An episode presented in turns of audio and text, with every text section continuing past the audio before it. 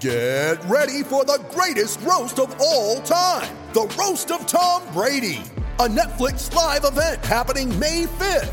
Hosted by Kevin Hart, the seven time world champion gets his cleats held to the fire by famous friends and frenemies on an unforgettable night where everything is fair game.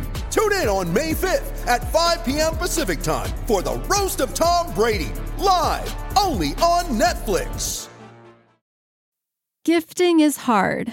This isn't news. But what might be news is that you can now send beer, wine, and spirits right to your friends and family with Drizly, the go to app for alcohol delivery. Which is good news, because adult beverages are the only gift that no one ever returns. And Drizly's tailored experience lets you find the perfect drink for the occasion, no matter what it is. You'll save time by shopping a huge selection of drinks from wherever you are. You'll save money by comparing prices on said drinks across stores. And you'll get to spend more time sipping with your gifties. You know, if they're the sharing type.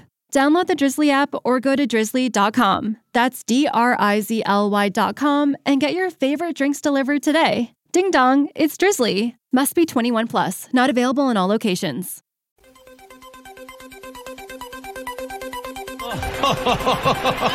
it would be a Wolves fan, eh?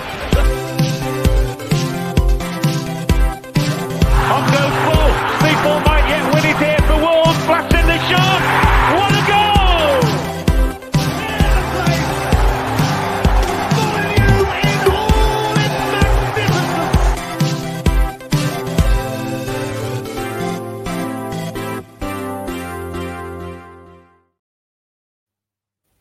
Hello and welcome to today's episode of Wolves Fancast, part of the 90 Min Network.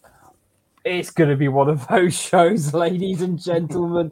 um, Wolves did, of course, lose 4 0, 4 0, 4 2 to Leeds, even. I've, it's been a long one. Um, there is so much to talk about, let alone the six goals. There were two red cards, there were VAR decisions. It basically had everything in a game. Um, joining me tonight to talk about the game, I've got Jafo and Andy. I mean, I boys, I was going to say I don't quite know where to start because we were chatting just before we uh, we jumped on here about there's a couple of overarching things about this team and about this game which I don't want to kind of lose within it because there were so many individual hot points within it whether that was on the wall side, the lead side, or the refereeing side of things as well. Um, so we'll kind of try and cover it all. I'm one thing I am glad about. I don't know about you guys. Is the fact that we weren't recording this yesterday. the group chat was um, something else last night, wasn't it? Yes, It was heated. Shall we say? I'm not gonna lie. I, I had it on mute. I just, I just like, I turned it off. I don't want to look at it. I don't want to listen to move. it. Yeah. it, it uh, just I mean I'm sure uh, most fans um, had had similar reactions to us afterwards and hopefully in the cold light of day it's um, you know made some of it easier to digest but frankly I'm still I'm still really annoyed by all of it yesterday. You know let alone the uh, you know let alone the refereeing for, for Wolves performance as a whole. But we'll talk starting 11 because again, he's he's done a bit more tinkering, hasn't he? Uh, Lopetegui. Um, João Gomes gets his first um, full start, um, and he goes with Neto, Jimenez, and Podence up front. We talked the other day, Jafo, about how when Jimenez is playing, having those two forwards, two wide players, doesn't really work for him. I mean, were you a bit concerned when you saw the lineup?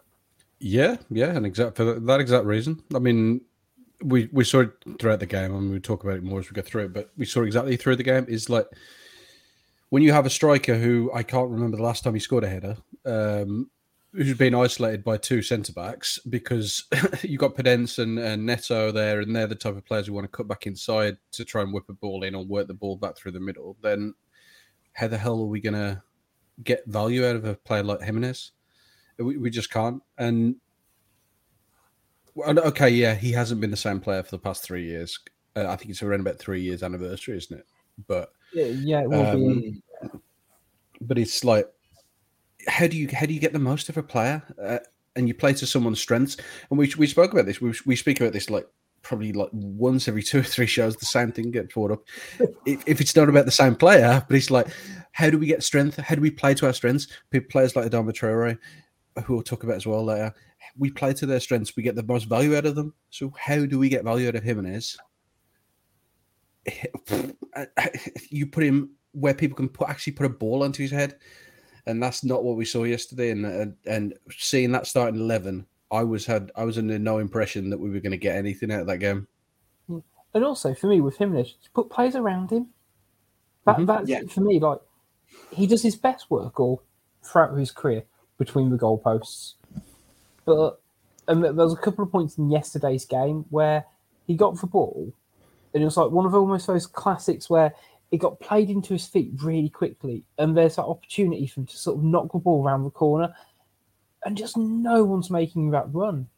And whether it's from centre midfield, whether it's from the wing wingers, and I mean, I'm digging into my um, graphics early on on this one, but for those who are watching on YouTube, uh, big thanks and uh, welcome. You'll see on the screen like Jimenez is it, the formation actually looks like the, the formation to a degree, um, in terms of kind of how players are positioned. But Jimenez, there- there's no one kind of really near Jimenez, whereas you compare it to like Leeds and uh, Patrick Bamford and uh, Leeds is number seven.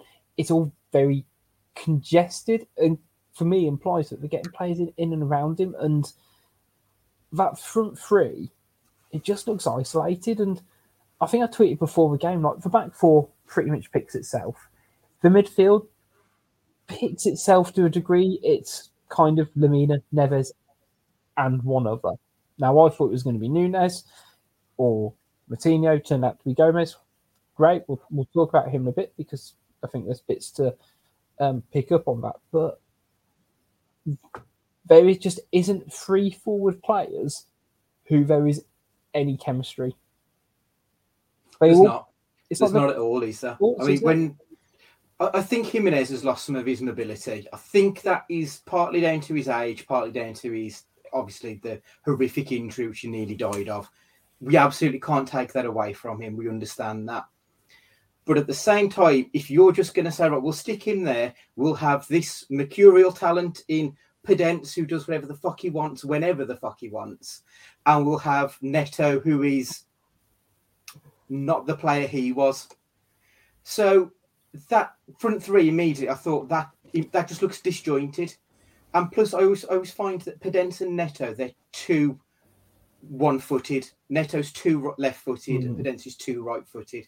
I don't mind an inverted winger if they have the opportunity to go on the outside, but Neto never does that, and Podence rarely does that. And when he does, he tends to go out for a goal kick. Like he's not that good at, with his left foot. He does occasionally try it, but all that adds up to an absolute disaster up front, which is pretty much what we've been seeing for two and a half years at this point. I mean, it, it, it's gobsmackingly shocking to a point, isn't it? When you can't consider it, and we didn't get off to a good start. Um, rather obviously because we conceded for inside six minutes. Um, I guess out of weirdly all the goals, he, I always kind of overlooked it because of everything that happened in you know the ninety plus minutes afterwards. But you must think if you're an opposition playing Wolves, considering literally everything we just said, that we can barely score, you must be licking your fucking lips if you score inside the first 10 minutes. Because we're a team who just, we, we've got such a low scoring record.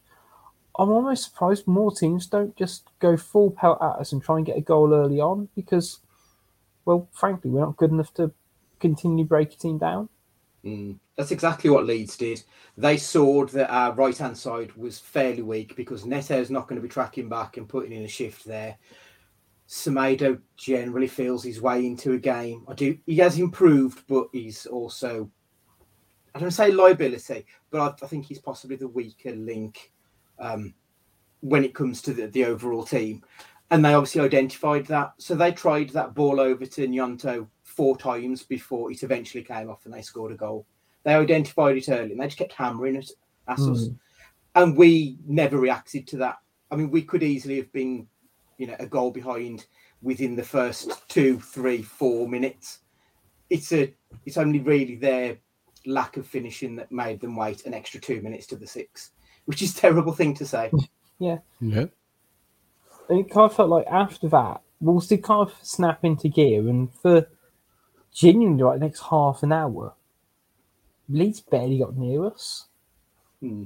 And it, I, don't- I don't know, it, it was kind of fascinating to see because we kind of just kept piling on momentum, creating chances, but not huge chances, and making, I guess, sloppy decisions as well. Like, um, I, I've seen it doing rounds on social media where Podence tries to the the, um, the overhead kick. I think it's Podence. Um, Yeah. Instead of, you know, knocking it back across the face of goal where there's two two Wolves players waiting. And I, I guess if anything sums up Wolves, it's probably that at the moment. Um, one thing that I guess was apparent in the first half was the pitch conditions. Now, it was a feisty ass game. Let, let's be honest, it was a brawl of a game. Um, now, yeah, we, we, we can't. The refereeing is almost like this thread throughout the game, but there was a couple of t- key things in the first half. One, while we're having that high point in momentum, was the potential uh, Semedo penalty. At the time, what was your initial reaction to it? I, I thought it was at the time, but obviously I'm in the South Bank. I'm a lot further away than a lot of people, but it, it looked like there was contact the way he went down. But it's very, very difficult to, to really judge how much contact there actually was. But in the moment, I did think it was a penalty. Yeah, I mean, I wouldn't. I would, I'd be lying if I didn't think it was. I mean, I'm very in the moment, very gold tinted glasses person, but it's one of those. It, it, it, you come across him, and, and it, it looked like may, maybe it's one of them. It kind of catches him afterwards, but I mean, you look back at it and you're like. It- it- It's it- we have, yeah you have we have this conversation again we have this conversation all the time about VAR. and and it's supposed to clear things up. How the hell do we? How the hell is there like? uh There's no because I like to see things in zeros and ones, right? Mm. And there has to be absolutes. And there's with refereeing, there just doesn't seem to be any absolutes. And the one thing that really frustrates me about this is that they're looking at these issues and Howard Webb's now involved, and they're changing things on a weekly basis. We're not talking about Sunday league football. We're talking about a hundred million pound game or whatever they call it now for the for the playoff game to get into the Premier League. Hmm, yeah. You know, we're, we're talking about a multi multi million pound industry, and they're changing things on the fly. And this is like March. This isn't August. This isn't September. How the hell can you come in and say, okay, well, we're going to do this slightly differently now? You have you have all this time to prepare all these things, all prepare all these ideas and how they're going to do things. You do that for a season, and then if you need to change something, you change it. Then you don't change it in March. I don't. I don't understand what Howard Webb is thinking by saying, okay, now the re- we'll, we want the referees to do it a different way when there's 10 games left in the season or 15 or whatever. It doesn't, it makes zero sense because that now has an effect and everything that's happened before has happened. And that has an effect from this point now on all these teams. Yeah. Now, if, if we were to get relegated at this point, and because of the changes and because of everything that's happened, say the Lemina red card, some of the bullshit decisions that happened, Alan Liverpool, I know it was the FA Cup, but like that yesterday. If we get relegated because of that, you know, I, I would feel egregious that the PGMOL changes it on the fly. I would be so pissed off because there's no consistency. And that's what I just wish we had with it. I just wish we had some level of consistency and accountability on what they do because they just seem to hide behind bullshit. Mm. it, it- it seems almost smoke and mirrors, and even like the things like that came out post Newcastle, where the PGMOL issued an apology, but it wasn't an apology, and it wasn't saying that they made a mistake. It was the fact that a better decision could have been made, and it's just I can't get my head around it. And there, there are a few things for me, and I think we might even have it. Might have popped up on Twitter corner potentially around, you know, how do you make it better? And there's just some really basic things. And one of the things that struck me about all of these controversial, quote unquote, decisions around Wolves, that you know, whether it's the Gomes, whether it uh, Toti Gomes versus Liverpool, whether it's the um, one against Arsenal, Lemina to a degree, Newcastle, you know, but whatever in there, and Semedo as well, we'll go for. Mhm. Pretty much each one of them, I can understand to a degree why the officials have made that decision in the moment. I understand it. But just because of how VAR is implemented, how the referee has to act in terms of, oh, well, if it's a ruled as a clear and obvious error and things like that, each one of them, because of the direction of the referee, has then impeded it. So actually, I Hmm. think like the Semedo one, to drag it back to today's game, well, yesterday's game even. If he blows for a penalty, that doesn't get overturned by VAR. Is the Mhm. easiest way I can describe it. Yeah, absolutely. Same as Jimenez against Newcastle. And that that's the thing that I find so frustrating. And you know, we can talk yeah, even the fact he didn't, you know, it got reviewed by VAR, but he then doesn't go to the TV to to watch it.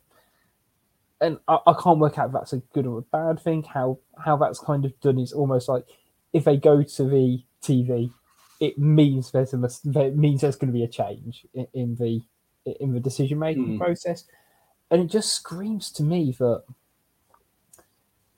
just just something very obviously needs to change in the summer about the communication, the clarity, as you said, the accountability of it, because it just doesn't work for the for the current model. You know, Mm. I've got the, the Newcastle one. I'm dragging it back to a game that happened a week ago now. Wolves broke really quickly. The ref ended up being 50 yards from the decision. Now, it's it's not his fault. That's that's you know how fast the play progressed. But to not just pause on it and go, you know what? I couldn't have a full clear picture of it. I'm really fucking lucky. I can go and look at it. Can you imagine just going, actually, you know what? Instead of me making a decision decision in the moment, I can review these cameras. Mm. We give them all of the benefits in the world and they Yeah. don't embrace them. and I, I, I don't. It's almost like they kind of use it as almost this antithesis to what they are doing, and it, all it does is promote more mistrust, more disharmony with match officials, and then, you know, Andy, I know you've had beef with um, refereeing Twitter this season, and, I- Yeah. and all it does is it, it, it exacerbates that because then it just makes everyone's lives harder. So Wolves don't get the decision um, and it kind of snowballs and the game gets feistier. Now, one thing I kind of made note of was I don't think the pitch helped because you had Craig Dawson getting a booking, which I think some Leeds fans would argue could have been a red. I think the one on Lamina um, by their by their defender was a heavy ass challenge as well. And I've, I mean, the Dawson one, it was almost like I think Harrison slipped and then Dawson slipped into him with the slide tackle, and it's kind of just like, yeah, it's, it's very clear yellow. Mhm. I'm trying to work out if I think Dawson should have been sent off or not before half time. I think what Mm, saves. Dawson because I think he could have got a red card, a, a straight red on the, the the challenge on Harrison. I think what saves him, his foot wasn't high, and as you say, it was a slippery pitch. So I can see why, in VAR speak, it's not a wrong outcome to have booked him. So Mm. I don't think that VAR would have intervened and sent him off. But at the same time, I think if the ref had have, mm, don't think we could have argued too much.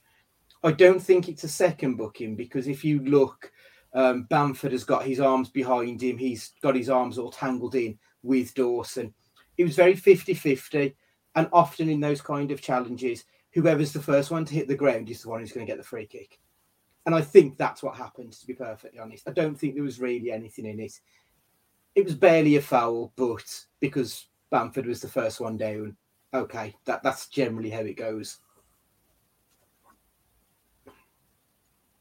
Yeah, I think the only thing I you've got the idea of it's closer to goal, which mm, I'm not a big fan of because I think if you just that with halfway line, to be honest, I think the fact that Bamford's got completely the side and they are just tangled up, so you say it doesn't kind of matter.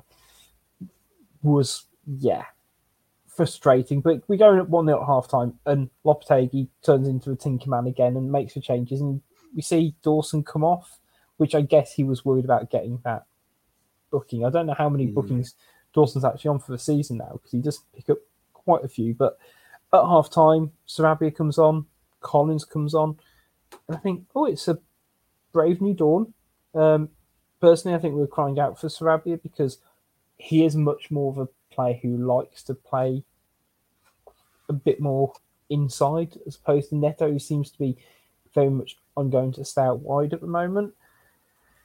And my optimism lasted for four minutes. Um, and I mean, I've watched it. I, I, I have dared watching back that second goal because I don't know. As as Paul in the YouTube comment says, you know, take Dawson off and concede um, off a set piece. Great mm. decision.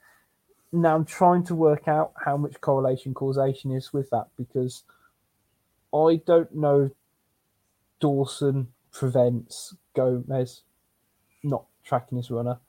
I think it, Tom Calvert on the show repeats pretty much every time we can see the set piece how woeful we are at, um,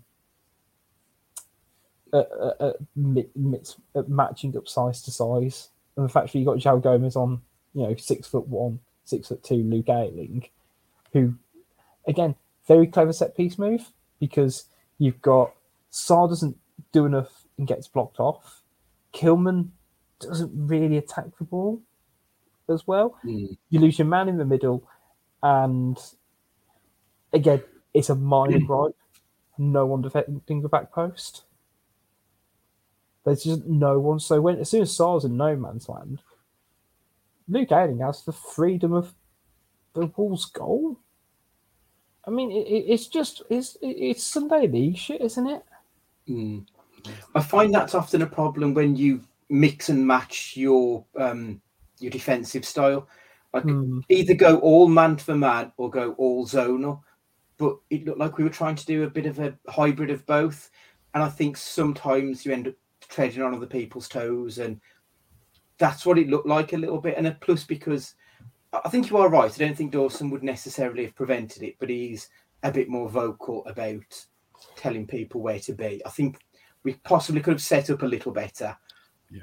But still there. I mean, it was a fantastic. I've, I think if you look at it from the Leeds perspective, they say it's a fantastic delivery, something that we're not necessarily accustomed to as Wolves fans. And it, it, it's training ground stuff, isn't it?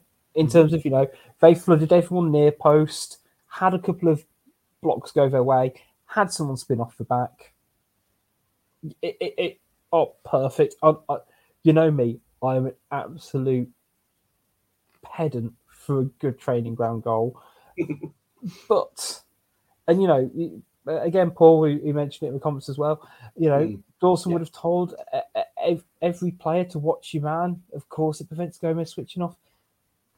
With the greatest of respect, if we're relying on one person to tell everyone else to do your job, I find I yeah. find that deeply. I, I, I I do struggle with that, and I get that Dawson is this very experienced um, central defender. He is like calming influence and stuff like that. I don't quite buy into if he's on the pitch, we don't concede that just because of the sheer catalogue of errors that aren't just João Gomes. and it's frustrating because actually I thought he had quite a good game. I think the game mm. suited him because it, was very um, playground esque it was just up and down. There was no structure to it. After the after the third goal, which we'll talk about in a second, it was just a free for all, um, which I think kind of suited his chaotic style. But I think João Gomes sort of narrowing on him for a second, I do like him.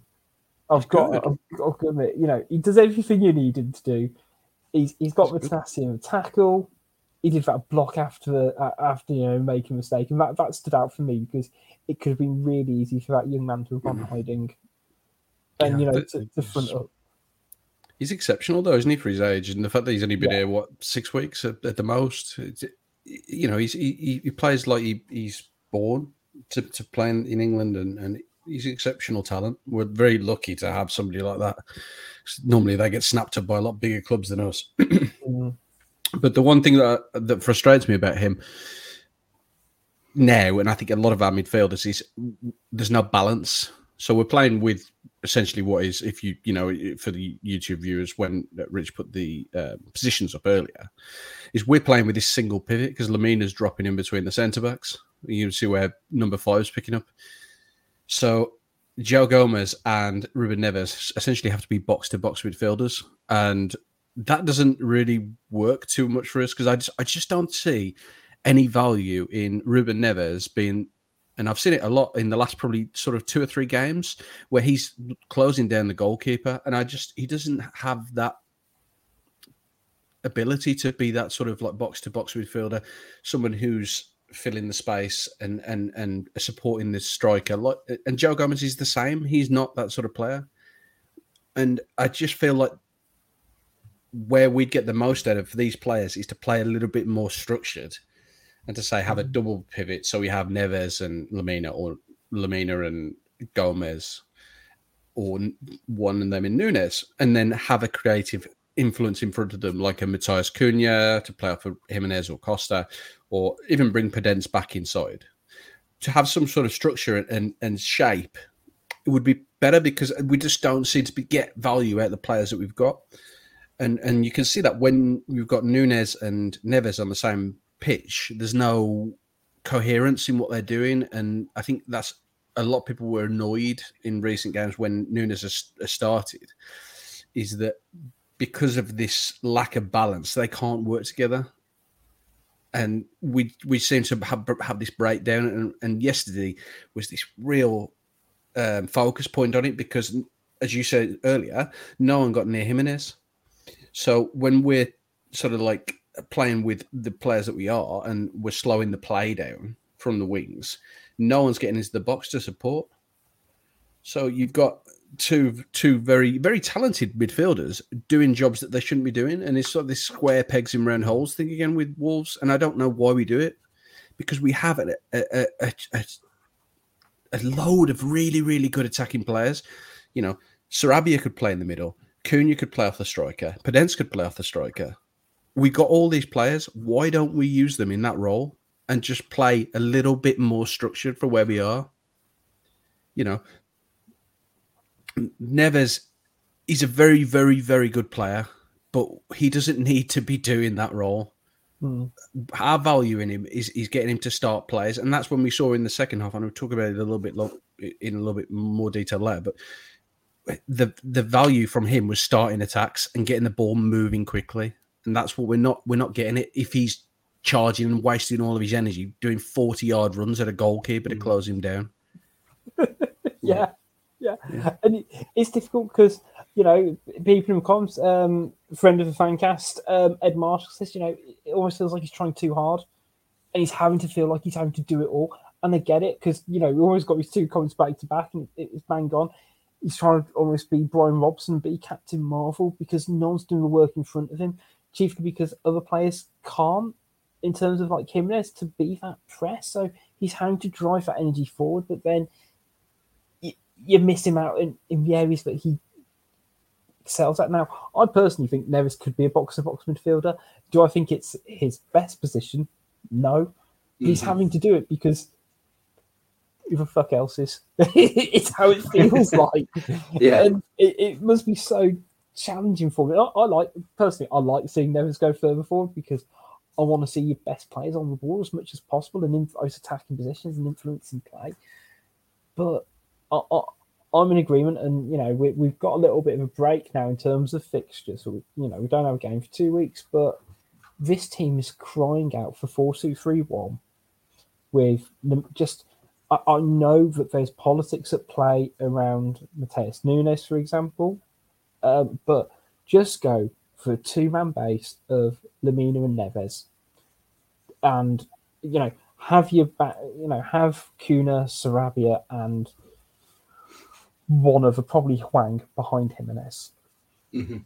and I, I that's hopefully just gives that full link and gives the support for the front players because it just feels like however you can't look at it for that midfield and attack of those um I complete lost count of the amount of players five six players for those six players there is just no formation or tactic that can suit six Wolves players in those positions. It's like this weird um, Venn diagram where we just can't get it to match up to get that central central bit. The you know you can't have this front three working together. You can't have this midfield three working together because you're right. There's just there just isn't balance, and that's not to say that Neves, Matheus, Moutinho, um, you know, Lemina, João Gomes aren't all really good players, but you know, there's just no, it just doesn't work. It just simply doesn't work, and it almost felt like the cherry on the cake when Leeds scored a third goal um, with a man who scored within ten to twenty seconds coming off the bench and um, scoring with his first touch. Um, to the point, I I frankly didn't even register on it when it came to um, for Fancast Twitter because I, I just I'd, I'd, I'd almost given up at that point. And by the time I'd almost calmed down, Wolves had pulled one back through what I think will go down as quietly the, one of the best goals Wolves have ever scored that will get forgotten about. It absolutely will, won't it? Like that will be on your end of season review of you know best goals, and then you'll never remember it. And partly because it was in a terrible match, and partly because it, it was Johnny. I was Yeah. going to say, Best Best goal goals from a a shit performance. Let's be honest. Yeah, I was gonna yeah. say, what's the op- what's the opposite of a shit sandwich? Because um, he always he, he was at fault for a third goal, uh, which I can't. I've, I've literally just passed on mentally, just because we still got we've still got what? How long left of the game? About half an hour left of the game. I, still need think to yeah. cover it. Yeah, if they scored in like the sixty second minute and we scored in the sixty fifth, um, so it was bad. And then yeah, so he was at fault for the goal. Sound. Made up for it with, again, what was just a nonchalantly great volley from four, four, I- like when you put it out, scored a volley from 40 yards. Yeah, I get it. But even though it's an empty net or whatever, it's still a, a decent finish, right? Oh Yeah. yeah, definitely. Right. I always like a goal as well that bounces before it crosses the line. I don't know what it is, but there's just something about that visual where the keeper's it's almost like the keeper's so close, but just not close enough that it gets to bounce before it hits the back of the net. I love that. I must say, from a far out goal, I'm a big fan of- of almost. I, I like it when it does for bounce. It always feels comical. I like it when it's scored from long range, um, and it doesn't hit and it doesn't bounce, and it almost just feels like a, you know, slamming down of the piano case. I'm, I'm thinking of Dejan Stankovic um, Oh. for, for Inter Milan, where Yeah. you know Neuer comes bursting Yeah, out, flying out. and he, he just goes, "No, you don't do that round here," and just levers it. it just arcs him beautifully. But as Paul kind of rightly says, the YouTube comments are amazing on this. I, I almost have more fun with this sometimes. Like, yeah, it was a great goal, but no one cared about it. Paul's right. Paul is spot on. I didn't celebrate either.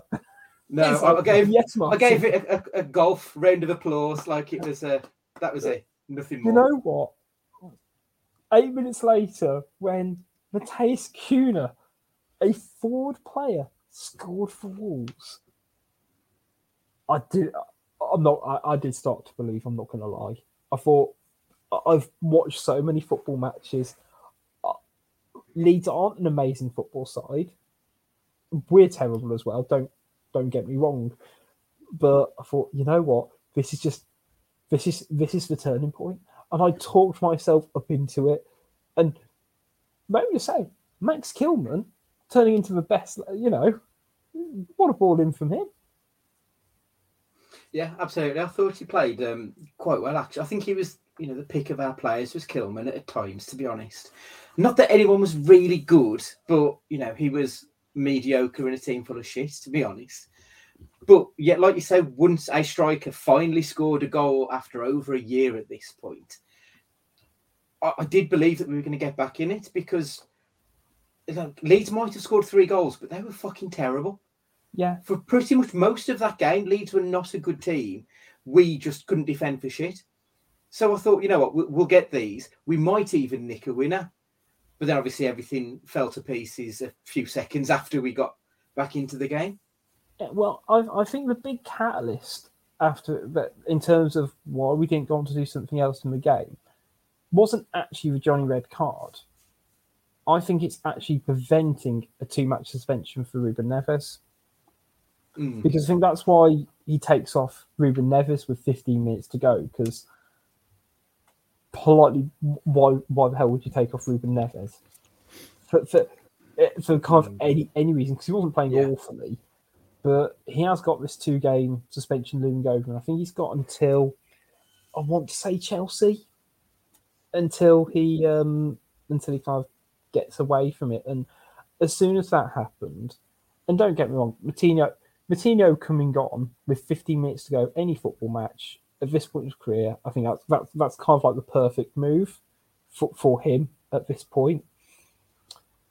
But oh, as, as Ben said in the uh, uh, in the comments, um, you know, apparently he had a knock, so he was protecting him. Okay. Uh, so so fair enough. At the time, I yeah, I still stand by it that that that game, considering how tetchy it was, and before he got sent off, I think there was what one, two, three, four, five.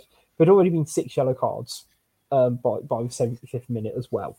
And let's be honest, he's a good one to have as a banker for, for your yellows, Ruben. Um, It takes years to build a business that sustains a family and is worth passing on. At Sandy Spring Bank, we work closely with clients to provide the financing, cash management, and deposit products necessary to grow a business. So your life's work will continue to prosper once it's in someone else's hands. We believe real banking is a conversation. Let's talk about your business. Visit sandyspringbank.com slash business. Credit products offered by Sandy Spring Bank.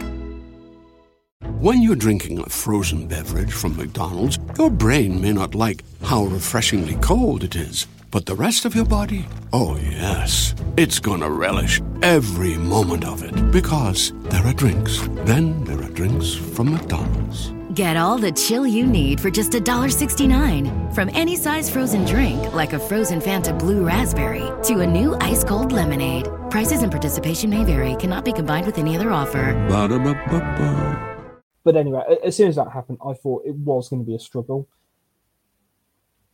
The momentum did slow down after that change. I don't know whether it's Leeds took an extra back step on it as well. But then Johnny chases down um, a bad touch. Initially gets a yellow, gets reviewed by VAR, goes to red. Now, I, I, I- know they talked about potentially appealing it. I Hmm. personally think it wasn't red, unfortunately. Yeah, I, I think they've now come out and said they won't be appealing the Johnny, Yeah. but they will be appealing the Nunes one, which I think makes sense because Yeah, yeah, it, it was a red card. At the time, I didn't think it was. I thought maybe he's just overrun it, and but when you look back, you're like, actually, no, you you absolutely can't defend that. He's he's nowhere near the ball. His studs are up. It's out of control. It's a red card all day, really, isn't it? That one. yeah, and I think that's the nicest way I can. I, I looked at it, and I don't. And when you listen to the commentary back, you know, Johnny's not that sort of player. I can't remember off the top of my head, and I feel a bit ignorant now for not checking. I can't. I, I don't remember him ever getting sent off before. I definitely don't remember him getting sent off for, you know, a, a, No. a bad tackle or anything like that. And again, I don't think he's like meaning to stamp on the bloke's leg, and he's not gone over the ball to try and injure him. He's tried to win the ball. He's got nicked away from him. How he's going to win, win the ball back? And it, did feel like the sort of game where it wasn't going to end with 22 players on the pitch anyway. Mm. I was a bit, I was just a bit sort of surprised it was Mm. him as It was just- anyone else. I almost feel like he was a bit over enthusiastic. Scoring that goal obviously got to his head and he just he had a, a moment, a senior moment, and then that was it. It was all over for him. Yeah, I think it's um, it's going to cause potential dilemmas at left back because I don't quite know when Bueno's going to be back fit, and he really doesn't seem to take a fancy to Ait Nouri. Um, he, said it was tactical, didn't he? Was why Ait Nouri was left out yesterday.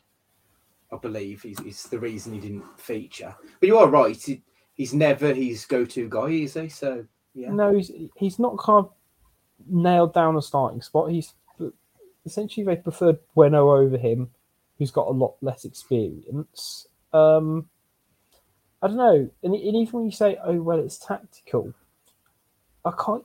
It sounds bad when I say I can't quite work out what the tactic is because we had two defenders on the bench who were Toti Gomes and Nathan Collins. Now, if your argument's Johnny gets injured, you're playing Toti Gomes as a left back. I think is it. Yeah. Whereas uh, uh, always, you know, because that's what I sort of find interesting to a degree. But anyway, sending off happens, and I think it's, to a degree, I think that kind of killed off Wolves' chances. We've not got, talked about the, um, I guess, the other sub as well in terms of Adama Traore, who basically, I was going to say basically, who uh, who played right back, um, um, essentially for for half an hour and put in a half decent shift um, for, in, in an, an orthodox position for him. Um, and then deep into uh, added time, I, I, almost don't know how to describe it because I, whatever language I use, it, it won't quite sum it up. But essentially, he gets his shirt pulled and he does the absolute football cliches cardinal sin number seven between passing it across your own box and not beating the first man from a corner. He does not play to the whistle. And um, literally, he stops still. And they pin- at least pinch the ball and you know travel 50 up 40 yards at the pitch and score. And chaos ensues. Um, pretty, pretty much, isn't it? Um, now, before we go on to the chaos ensuing aspect, the Traore thing. Now, again, it, it is brought about a lot in terms of the Dharma personally and whatever, but what was your, it, it, again, initial, uh, uh, break it down. Well, his performance before I get to that bit, I think I might have been a bit harsh initially in the group chat when we was talking about him. He's a fucking pain in the arse because he should do better than he does. But he did give us probably the best chance of the game that didn't end in a goal when he he picked he did the one time where he picked the right pass. The right cross was to the near post to Jimenez. And it just ended up being a worldy save from Meslier. So fine, okay. But then you get that one, but then the other five crosses are either too short, too long, goal kick. He's a nightmare. But for the goal, I don't know if it's a foul, you know, because right, if, if it gets given us a foul, VAR wouldn't overturn it, blah blah blah. But at the same time, the rules now are: are the is the action enough to deem the outcome? You, he did pull his shirt. He untucked his shirt. That is literally what happened to him. Is that enough to really stop him from doing anything? The ref looks at it. He still stood up on his feet. He can still move quite freely. He chose not to hunt the ball down. He chose to turn and moan at the ref. Mm-hmm. I can absolutely see why he hasn't given that as a free kick. Because if he was fouled so much, he would be on the floor. If he goes to ground, it's a free kick all day. Yeah. Yep. And that's the problem. Yes. Because refs have made a rod for their own backs that only fouls, it's only a foul if you go to the ground, which isn't a thing. That's never been a thing. But that's now the the culture they've engendered in football. That's why players dive because that's the only way you're going to get a free kick. Yeah, yeah. I, th- I think it's one of those. Like, if that happened against us, and he he stopped and and and was like shouting at the referee, and the referee gave it, we we what we'd say as fans, especially as Wolves fans, we say that he's refereeing the game, and that's what Adama tried to do. He tried to referee the game. He tried to say, okay, well, I've been felled. Stop the game. That's it. Instead of actually Hmm. being a team team player, and that's the one of the things that I always levy against Adama is his attitude and application as a footballer. He's never good enough. You know, as you rightly say, Rich, play to the motherfucking whistle. I know you didn't quite put it that way, but play to I the. could have done. I could have You could have done. but I, Hang on, know, hang on. Do you want me? Do you want me to just fill it in? yeah, go Play on. motherfucking whistle. Yeah, go on. That's a that's a soundbite right there. Yeah. But it it's true. It's like just keep going until the referee says otherwise, because at the end of the day, we're still in the game at that point. You know, we can still get a point. and then his attitude of saying, "Oh, I can't be touched," like, I, yeah, and this it's so fucking annoying because he's not the only one. You got Podence does it as well, and Neto. They go down hmm. fucking way too easy instead of fighting we've now gone 4 2 down, game over. Any sort of fight that was there is gone. It's, and it's so fucking frustrating that people have not got the right attitude as footballers and how much he wants he wants to be paid this much and that much. He's not even worth half of that if he's not going to fight to be part of that team and to try and win the game for us because that's it's so annoying to see him try and referee a match because if it happened on the other side, like I say, we'd be so pissed off about it. Hmm. Yeah, I think what it summed up for me like a microcosm, and we touched on it against um, Newcastle, is how this group of players don't know how to emotionally respond to situations on the football pitch. And I, I tried to summarize it with Adam before because we, we're talking a bit of context. We, we talked about Wilfried Zaha um, in our fancast group chat in terms of how he's perceived and things like that, and how he reacts to challenges, and him being quote unquote petulant. Now, Adama isn't actually a petulant footballer for a lot of the time. For someone who gets fouled as much as he does, he doesn't lash out. He's never someone who gets a booking for retaliation or anything like that. But you see how when he gets fouled, he doesn't, or he is almost fight or flight. he has a bit of a fight, you know your fight or flight response. Here's his is flight. He doesn't. What he should be doing is rising to it in a way, and going mm. actually you're fouling me because I'm better than you because I'm faster than you, and not just getting frustrated that he isn't gaining that momentum or getting that additional space. And I, I, I understand why. Don't get me wrong, but every time decision goes against Wolves, whether it is justified or unjustified in this case, they don't know how to react in a way that shows resilience and, frankly, sportingness to sometimes. And you know, it go. Don't get me wrong. Uh, I think it's tricky because you're right. You made a rod for your own back. Adama Traore is a big bloke. Is a little shirt pull going to pull him over? No. Is it going to pull anyone over? Not really. Does it technically impede him? Probably yes. If, as soon as that shirt's pulled, he drops to his knees and lands on the football, it's giving us a free kick. Simple as. Yeah, every time. Yeah. I almost feel with Traore, there's like compare Traore to Zaha, for example, who you just mentioned. Zaha's attitude is very much you fell me. I'm going to make a bit of a show of it because I'm a bit of a cunt, and then he'll either score or he'll lay one on you, like because that's what he Yeah. does. That that graphic that Dan put in the group chat about the the players who've committed the most fouls. Zaha's in the top twenty for most committed, but he's also one of the most fouls. He's a Yeah. shithouse. Yeah. Adama, he'll get fouled. He'll put his hands on his hips and huff. Mm. Like that's that's not enough of a reaction. Even if it's a foul or if it's not, that's not a reaction. Your reaction either needs to be, well, I'll show you why you've done that, and then take the ball back off them and embarrass them. But the reaction he gives is never enough. It's so frustrating. I mean, I guess you compare it. Zaha's a great one. Like even Diogo uh, Diogo Jota, when like he get fouled and his immediate reaction would be just to try and bulldoze the next player. Mm. and like and, and properly stand up to them. And you know, it, it, it's not just you know when you get tackled, you get a foul, and you know, the, essentially the the culmination of all this uproar is somehow you know I, I don't think many of us noticed that you know, it, it, what what he'd done initially, but Matheus Nunes gets sent off despite being on the subs bench, and it was quite an image seeing Diego Costa being the one to be calming the situation down in what can only be described as poacher turned gamekeeper.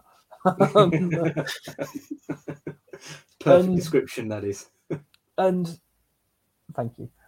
But okay, so uh, initially I thought he, he has said something to the lines, but you know, frustrating and silly, silly thing to do.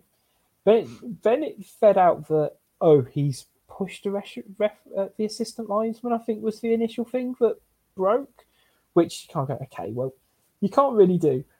And then, uh, literally in the last like two hours, I think it is the the actual clip of what the incident was has been leaked, which was essentially the linesman walked into him backwards, not knowing where he was. And I, I, I- again, we have so many cameras. I, I, I don't understand how that decision was given. I, I wonder. I think it'll depend on the referee's report. If the referee reports that he sent him off for verbal abuse, then we probably won't get it overturned. If he has put he physically attacked the linesman, as fucking ridiculous as that is, if that's the words in it, we'll probably get him back for the next game. I think that's what it'll come down to. But when you look at it in the grand scheme of the game, we've conceded a goal right at the death that was contentious in a game that was on a knife edge. Like blood is going to be boiling, tempers are going to be high. I, you can understand it. So, but this all comes down to the fact that the referee didn't referee the game very well. No, throughout it. That I think that is part of the issue with a lot of it. It was like some of the cards he gave just felt quite flippant, and then there was other tackles which felt worse that got away with it. And I don't know, he didn't handle the emotions of the match at all well, which only added to make them even worse. Yeah, I think I think us as fans get very. I think we talk about players' emotions, but I think as fans we get very emotional, and we can't control ourselves even when, you know, uh, we know Illan Meslier was being a complete dick yesterday and and wasting all that time. Hmm. But I mean, come on, referee. When it's in the first half, you just got to stamp it out because the moment you give one player an inch, they will take the whole fucking mm. pitch because Yeah. you've lost authority as soon as you don't follow. Because it's a rule, and the players know it's a rule. But if you ain't going to follow up on a rule, then they know that they'll have leeway in other areas because you've mm. got no authority, you've got no control. He spoke to Meslier 10 times mm-hmm. yesterday and then booked him in the 102nd minute. What a waste of a booking. You book him, you speak to him once, he does it again, you say, right, this is your last chance. There won't be a third time, I'll tell you. Then you book them. He would have been booked after half an hour if that was the case. But he didn't. So he wasted all that time. And this is why now we're getting FIFA or whoever is saying, we'll get the World Cup added time now. We'll give you proper added time we should be fucking doing that anyway. Like that's the point of added time is mm-hmm. to get the, the match that you've lost from this bullshit that is going on.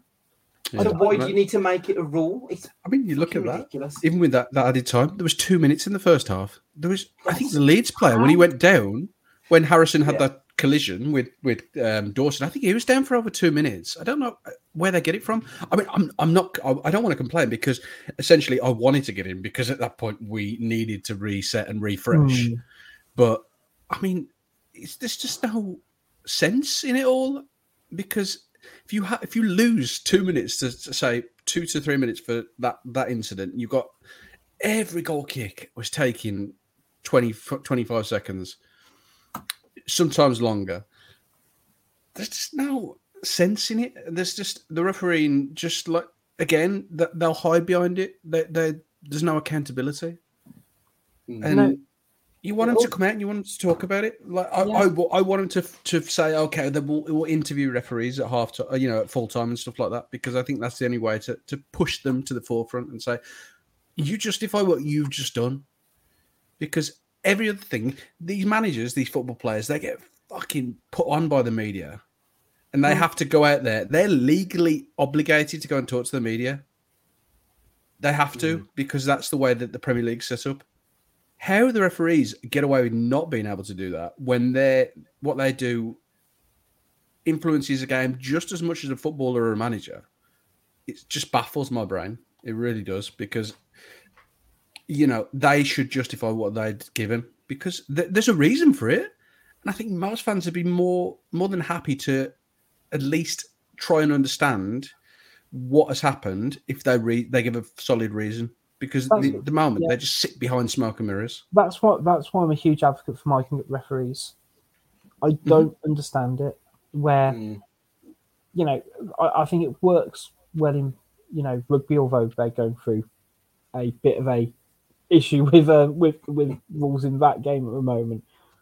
But just that ability to be able to kind of clearly explain to a player, you know, what why a decision wasn't given or why it was given. I don't know. I just, I just think that's that's huge, and you cut out a low.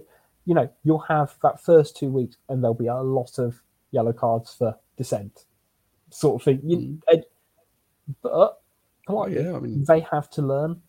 And Mitrovic doesn't get sent off today if the referee communicates. yeah, Yeah, Because Mitrovic, all he wants to do is to just to tell him, just explain to him what's happened.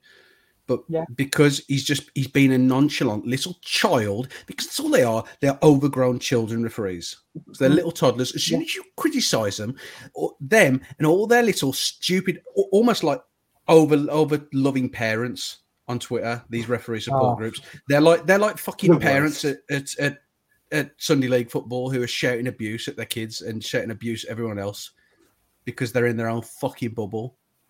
It- That's it- what it's like because they're just pathetic. it's so dogmatic. And you know, I was trying to work out like, you know, how do you make it better? You say, do you do interviews at the end of the game? Do you publicise match reports, refereeing match reports? That that'd be my thing. And you know, but that is the referees because that's referee as, as you said, Andy, that's where he kind of explains his decisions. Mm. But they're not access to anyone. Now, I feel like that would be really difficult because that puts a hell of a lot of pressure in terms of what you write. Because almost it's it's going to get examined to a minutiae by you know dickheads like us. But in a way, I'd, I'd cope if he, you know, for, let's say the Semedo one, because that, that's like all, all, all the trial one. So those are the two kind, of, I guess, for two hot point instances. The thing with trial one is he went to VAR and you saw it, and actually, part of me goes, well, we've kind of said, mate, you know what? It wasn't really enough to go down on. And that's all he needs to put is uh, initially, I didn't think it was a foul. I consulted with Mr. Miss, I was going to say Mr. Monts for, for reasons I have no idea why. Um, It was I- I- David Coote, so it could have been, to be fair. yes. um, yeah, that, that'll do. Um, you know, we reviewed it on VAR. I determined that, uh, in my opinion, there wasn't enough contact for him to go down. And you go, actually, there's nothing really. Like, what what you say to that? Because all you go is, Mm. yeah, but I think there was, or what, or you go down with what about isms. Now, Yeah, I, I don't know. that, that's the issue, isn't it? yeah. But once it's in black and white from the person who actually makes the decision, it, it makes it much easier. And like you say, all you can say is I disagree. You're like, okay, fine. Well, we just about we disagree about lots of things, so fine, whatever. But you got But to at least you have an yeah. answer. you got to know what you're disagreeing with, and Yeah. that's what we don't know now. Is we we don't we don't have a base to work from. And at least uh, if we're all fighting against the common goal of actually the referee's done it because of this, and okay, everyone mm. disagrees and everyone says okay, he's got it wrong, then at least we're all fighting in the right direction. Because at the moment it's mm. a scattergun approach because it's bullshit baffles brains because they're just they're just making a decision. Okay, and we're going okay, maybe it's this, maybe it's this, maybe it's this. So we're not all pushing in the right direction and they can then feed off that chaos and say, okay, well, mm, we don't need to because you know we're we're the governing body, we, we're in control, we can do it. Yeah. It- yeah, it's frustrating. Genuinely, I don't actually like to talk about refereeing decisions. Yeah, I don't think anyone I- does. I- Everyone, I- everyone yeah. just wants to focus on football and enjoy fantastic moments that will be forgotten. A la Johnny.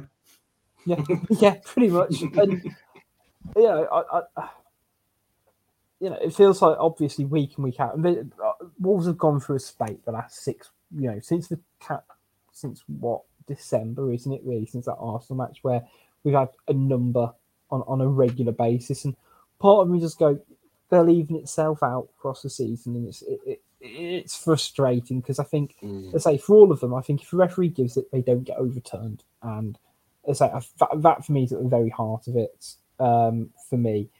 And I, I do think to a degree, and we, we've had a comment on YouTube, and I think I tweeted it um, about the Nunes one. I think because of how Wolves players do react to situations, Chris- Christopher Rogers says, do you think there's a level of subconscious um, exists with referees concerned with getting a reputation of moaning it's not giving us anything because we've been chatting back? I kind of buy into that to a degree because of how we do kind of respond sometimes. But either way, it, it, it's hella frustrating because, you know, Leeds are right down there with us. They've done the six points, 6 you know, they've got the six points against us this season. They've beaten us on the 18th of March for two years in a row now, um, which is a lovely start. And with several players, with I think it was Johnny, um, Rodrigo, and Ailing, I want to say, or Harrison. Um, so sc- scoring in the same fixture twice. I mean, in terms of the league table, now, according to Opta, we're, we're down to having a 16% chance of getting relegated. 28, um, 28 games played now, 27 points. How are we all kind of feeling? Because we had a couple of games recently, Bournemouth and today, against relegated, relegation threatened teams. Defeats against both of them at home. Two big red flags. I mean, as the internet, basically, do you think the international break's come at a very good time for us? I think it's a reset point. Um, I think the one the one thing that has come out of the last two or three games is Lopetegui doesn't really know his strongest team now. Everyone's fit, bar Hwang not being around and Traore. Um, but it's it's that it's, it's he needs to know who's going to get the best best out of it, and there needs to be consistency. But I mean, I don't fear relegation at the moment because we're in a good position. You know, since since the World Cup, you know, we were we were a stone last. We were we were, and we, yeah, we were adrift a little bit, and now now we're three points ahead of most teams. So we're in a we're in a good position. You know, we can only focus on ourselves, and I think that's one thing that is good. Is that if you're in a position where you only need to focus on your own results, I think there's a less pressure and I know that sounds kind of simple, but having to not worry about other people's results is a nice problem to have. Um, because you you're still got to win, but at, at, you know at least you've only got to worry about what's in front of you and not what's going on at say Leeds versus Leicester or something like that. So I, I mean I'm still in the camp of I think we'll stay up. I, I still think I trust Lopetegui, but we need to get that consistency and get that consistency back. What I think's interesting on that graphic is West Ham, who are in 18th in the relegation zone. Um, their percent chance of going down is actually less than ours. Yes, I'm, I'm assuming it's just That's because there's a couple of game. It must be to do with game the two games in hand they have on It's got to us, be, and who- and Leicester as well at- in against. 17th. Yeah, Yeah. I, I, I, I mean- do find that interesting. Hmm. I mean, I, I do think that we should stay up. However, I would have said exactly the same thing when we had Dean Saunders then come in and fuck things up massively. Like, there is enough there to get us over the line. The worry is very much that we have lost against teams that we should be getting results against, and we are two matches off bottom of the league. Like, Southampton could catch us in two matches' time, effectively. Um, so it's it's not cut and dry by any stretch of the imagination. But I do think we've got the players. I do think we've got the manager. I think this break has come at the right time. We've had a couple of really good results against like Liverpool at home and against Spurs at home. Two two good teams who have been in in different form, which you know, I mean, but at the end of the day, that is still Liverpool and Spurs that you've got results against. So that certainly helps. So they know that they can do it.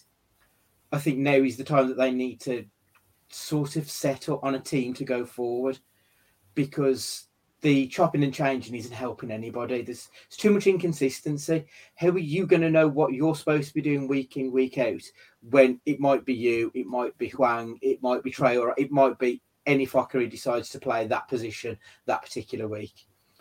Yeah. Just need that bit of consistency now and just sort of back your players. Don't just chop and change them on a whim because at times it it is feeling a little bit like that. Like I didn't quite understand why he brought Gomes in yesterday, as well as he did. Don't get me wrong.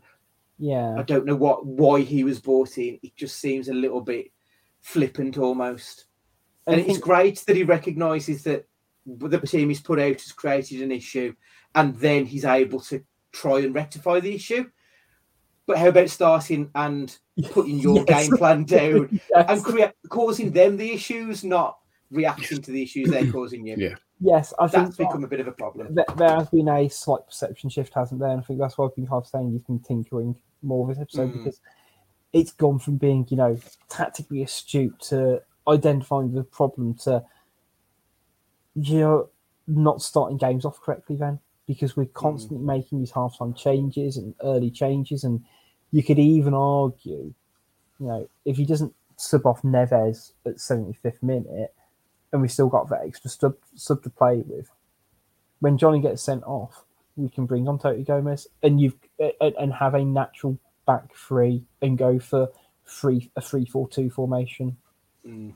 And and or do you know what I mean? Like, but because he's made those changes early on, because it wasn't working, and you, you can argue, you, know, you can argue all day about, you know, he takes Dawson off at half time because he's on a booking and that's you know that's not Lopetegui's not judging the first half correctly. That's a player's that that's an impact from a player and things like that. But mm-hmm. it, it it does just quite feel like it.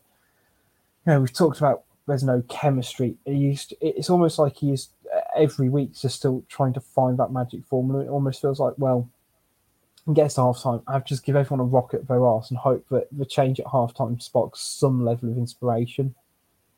But for me, it's all about starting Cunha. Because you, you, you yeah. see, I think it's something like when he starts with school goal every like 41 minutes or something silly. Um, there's stat padding. Don't, don't get me wrong with him there, but there, there is. I, I think it's 41. I might have just made up a stat there, guys. Um, but the, the, the level of, of, of, output we get when he is on the pitch is mm-hmm. huge. Yeah, and, I mean, he, he doesn't look like he's going to get you the goals, but his movement and his actual creativity, his link up play, he manages to mm. create chances for other players. And if that's yeah. his role going forward, fantastic. If he ends the season on one goal from yesterday, but we stay up and he's created a dozen goals, brilliant. Yeah. I'm all for it. You know, like if he, you know, same as let's say Podence, if like, he splits opinion for fan pace, um, but actually, no, if he chips in three more goals, and it's because of someone like Cunha being in the side, so it's allowing him to pick up better positions. I'm all in, but at yeah. the moment, it, it, feels still very up and down, as it were. You know, when you look at fixtures remaining um, of some of the other teams in and around us, I mean, it's it's really tricky because there is still a decent amount. Of, you know, still ten games left to play for the majority of teams. Well, for us at least, there is you know eleven to twelve, I guess, as well for some others. It it's tricky. It is worrying, but I can't look at you know our last three games and Man United, Everton, Arsenal. But Forest have got Chelsea, Arsenal, Crystal Palace. So that's a that's a tasty old um, mm-hmm. run within itself. Leeds have got Newcastle, West Ham, Spurs. Uh, you know, Everton have got um, City, us, and Bournemouth. So I don't know, but there's a lot of football still to be played, and I think what I kind of identified is there's still a lot of teams around us who still need to play each other. As much as you know, we've got a few games left with those ones as well. Mm. Yeah. Our destiny is in our own hands, which, as Jafo pointed out earlier, that's the best position to be in, really, isn't it? Let's be honest. We're in control of it, and I'm sure there'll be plenty more ups and downs in the next 10 games, to be fair. Yeah, exactly. Exactly. Um, couple of questions from Twitter corner. Um, we'll go through a couple of these. We've I've already talked about Johnny to a bit. We've talked about relegation fears. So um, big thanks to those questions that came in. Even Brad asked, uh, do you think VAR would benefit from either a couple of things you see in um, NFL, either refs being mic'd up, we've talked about that already, um, and of introduction of um, coaches uh, coaches challenge options as well, which again I think might be interesting. But what I want to pick up, hopefully it's a bit more of a light-hearted note, is the which football phrases do you rationally find annoying? Mine is, I think there's a player in there when describing a footballer, and that's from uh, that's from Martin. Game I of pick two halves. I I don't like a game of two halves. Yeah, like that sort of stuff as well. Because certain individuals on Twitter tweeting about them and tweeting compilation videos, shall we say, Yeah. about certain phrases such as he's, he's a, you know, he's like a Rolls Royce and stuff like that. Oh, the um, is it? Yeah. Um, oh, what's the account? Uh, Brian's No. gun. Yeah, and I'm just so hyper aware of it now. Well, I was walking back from the game yesterday, and I was just listening to what people were saying. Oh, that Matheus Nunes, he's a bit like he's a bit like a Rolls Royce. I heard it yesterday. and I was like, oh my god, I'm- I'm like, I get so cringed out because I, I say things like this as well sometimes. I dread to think because you know I think all those phrases I must say them on a bi-weekly basis, hmm so I do Mm, fear for yeah. it. Um, Oh, mine, one uh, that really, sorry, one that does piss me off. Has VAR checks that? Like, Yeah. yeah. checks everything, mate.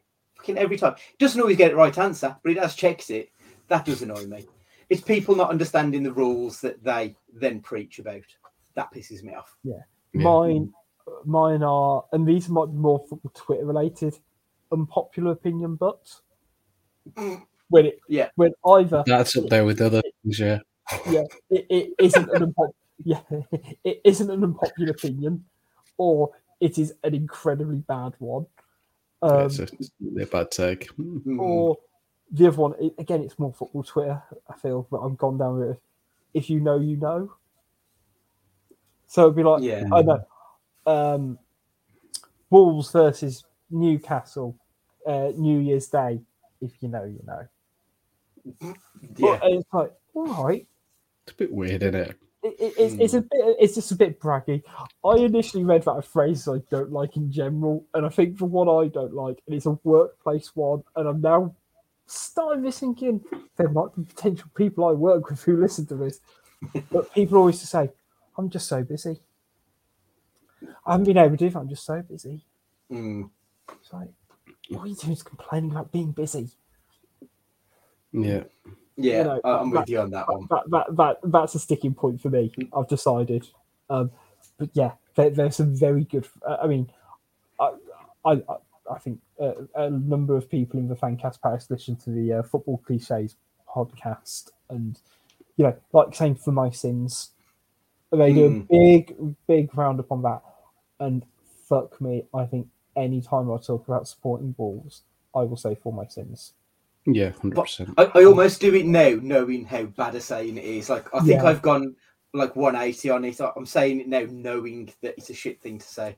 What I'm trying to do, and I probably don't quite say it enough to enough fo- proper football. Oh, that's it. I think proper football fans. There we go. That that can be my irritating football Mm. phrase. Um, like I guess football football nerds who listen to a football cliches podcast. But if I said for my sins, half ironically like you, Andy, they pick up on the half irony Yeah. of it and go, yeah. He he's he's a cool guy. Listens to podcasts, which, which is exactly what they need. Um, on that note, um, we will uh, end the show. Big thank you to everyone who's listening. A big thanks to everyone who's tuned in live and hopefully enjoyed a bit of um, catharsis. Um, also, big thank you to everyone who has subscribed because we have now hit the uh, 2000 um, mark on YouTube in terms of subscribers. Um, I don't quite know how we've done it. I don't quite know why you persist with us sometimes, but um, you know, we enjoy. yeah, if, if you want to listen to 72 minutes of top notch content, then you know who am I to judge? Um, but yeah, genuinely, it, it means a lot. Fra- frankly, I'd, I'd, I've been doing this show since we, well, had a lot lower engagement to a degree. Um, so, you know, frankly, anyone who listens still makes me feel very humble. Um, so, big shout out to everyone. And if you haven't already subscribed, I do subscribe because you'll miss out. Otherwise, you might miss out on some fantastic stuff. Um, make sure you do keep up to date with all things Wolves Fancast at Wolves Fancast on Twitter, Facebook, and Instagram, and also YouTube. Um, we'll, I was going to say, we'll probably be off for the next couple of weeks. Might stick in a filler show um, if we feel like it, um, but we'll no doubt keep you updated on all our socials and shout out to 90 Min as well. But until next time, it's goodbye from Jafo. Good night. It's goodbye from Andy. See you later. And it's goodbye from me. See you next time.